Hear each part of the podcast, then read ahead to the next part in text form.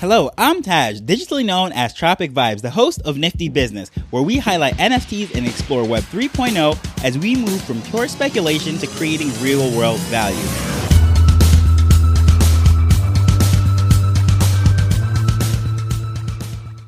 I have a friend that makes a ridiculous amount of money in his day job. He has no problem going out for a night with the boys, spending a few thousand dollars on bottle service, VIP booths, and just absolutely racking up the bill for a good time. So, needless to say, when he came into Web3, the NFT space, he came in very hard. He was throwing money at projects, he was buying up all sorts of things, just throwing it around as if it was a night on the club. Like many of us, when we first come into Web3, we were just gung ho, so excited. This whole new world has opened up to our eyes, and we don't know what to do with ourselves. It's like a kid in the candy factory. However, he had the ability and the resources to spend on everything.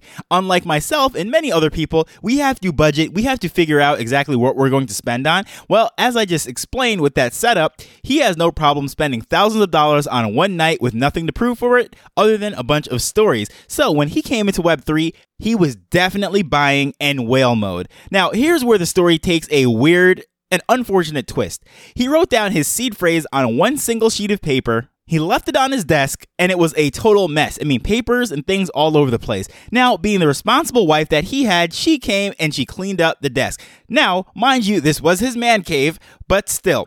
This seed phrase was then thrown away. It was completely lost. Now, all those NFTs, everything that he had worked for, had put into that wallet, was gone. And it really started to make me think. I wonder how many other projects are out there or people that have bought into various projects that I am interested in and they have lost their seed phrase. They have no access to that wallet. And it really made me think that, you know what? A lot of these projects, they might be 10,000, but how many of them are actually available? And that's what we're going to talk about today. So, we often like to talk about these 10K generative projects and all of these different things. For example, the Bored Apes, the CryptoPunks, and so forth.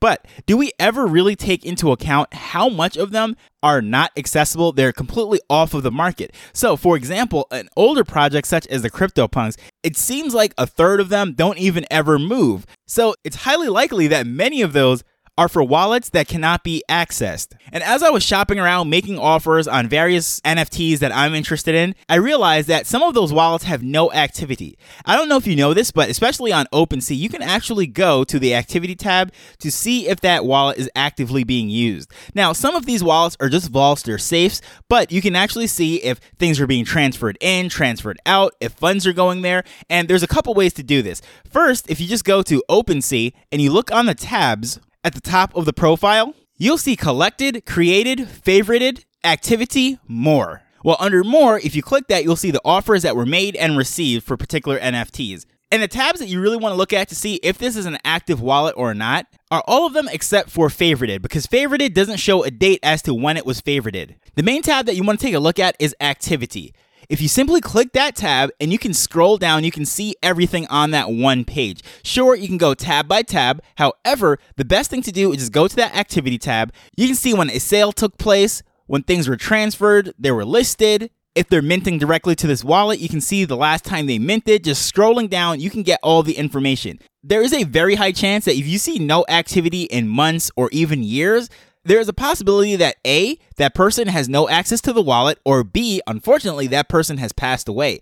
So you just never know what could possibly happen. But if there's no long activity for an extended period of time, that might not be a good sign. However, someone could possibly just get fed up with particular OpenSea or whatever it might be. They go to another platform, or maybe they're just not into NFTs that much and they're doing other things. Well, in that case, you can go to the far right of this section and any of those transactions that took place, such as sales and transfers, you can click this little square with an arrow in it and it takes you to the Etherscan. Now, when you go to the Etherscan, you can see further information. You'll be able to see what happened in that particular transaction, but most importantly, if you scroll down until you see that wallet address, most likely it's going to be in the from line, considering that it's probably them making that particular purchase. Just click that one and you can look on the Etherscan to see if other transactions are going down. All of their transactions are listed right there, and hopefully, if it is an NFT that you're interested in or you're trying to get in contact with that particular owner, that you're going to see some recent activity because that gives you a good idea that they still have access to that. Now, why would you be going through all of this? I open this thing up by saying that this is a way to know if an NFT that you're trying to get is even accessible. So, for example, I'm trying to purchase a particular NFT right now because I'm going to use it for some creative ideas that I have. However, I realized that this person does not really engage that much in Web3. So I started to worry. I said, wow, is there a possibility that this particular NFT is lost forever and there is no way I'm going to get it? Well, after about a month or so, finally I saw some transactions, some activity in the wallet, and I breathed a breath of relief. But how many people are watching a particular NFT and never see that activity. Some of those are permanently lost forever. And unlike Web 2, when you can call customer service or email somebody or hopefully get on a live chat or a phone call or have them take over your computer screen and they log in and they make all the necessary changes so that you, you can get back into your account, that does not happen in Web 3. If you're new to the space, hopefully this doesn't scare you away, but just know that when you lose your seed phrase, there is no one to help you. So don't be like my friend and have that one copy of the seed phrase that's sitting on his desk, his messy desk at that, losing everything, have a much more secure plan to back up that seed phrase. Now, never save this digitally. Do not put it in your phone. Do not take a screenshot of it. Don't put it in a Word document or email it to yourself or text to yourself or anything of that nature. Keep a hard copy of it, a physical copy. Whether you write it on a piece of paper, you engrave it into a piece of steel, or paint it on a stone, anything. But do not save it digitally. And God forbid if something happens to you, it's a good idea to have at least one other person know that these things are in existence because, sure, at the time, your collection might not be worth a lot. And you might be thinking, well, I don't have a Bored Ape in my collection, so I don't have to really worry about taking all these security measures.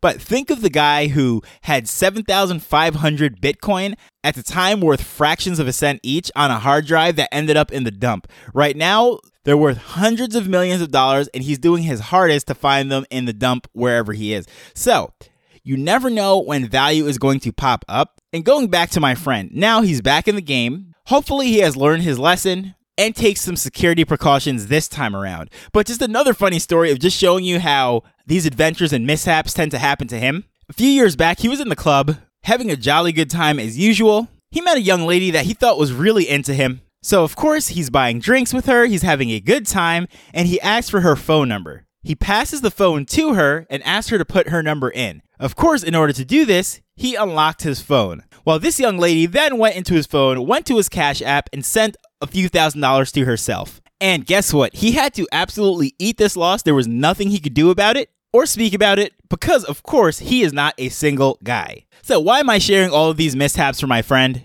It's just a warning do not be reckless with your assets. Keep your things secure, and just because you might be in a position to be able to make a lot of money, don't be reckless. And the last thing that I'll say about all of this is that your NFT actually might be even more rare than you think it is. Because let's say there is 10,000 in the collection and maybe 2,000 of those are in lost wallets or inaccessible, the person passed away, who knows what might have happened. Well, let's say those 2,000 that are locked up just happen to be the most rare ones that are above yours, and you have rank number 2001, well, guess what? You now have the rarest one, most valuable one in the collection because the other ones cannot be moved. And the others are just lost on the blockchain forever. Sure, they'll be there, but they're inaccessible. Anywho, I would love to know do you have any lost wallet stories or anything of that nature? Please feel free to reach out to me at Tropic Vibes on Twitter. Always looking for a good story. And I just want to thank you for coming on this journey with me as we're learning and building Web3 together. So until next time, later. The Nifty Business Arrow is not investment advice, it provides insights and information within the space. As with anything, please do your own research before making a decision whether you're making an investment or a purchase.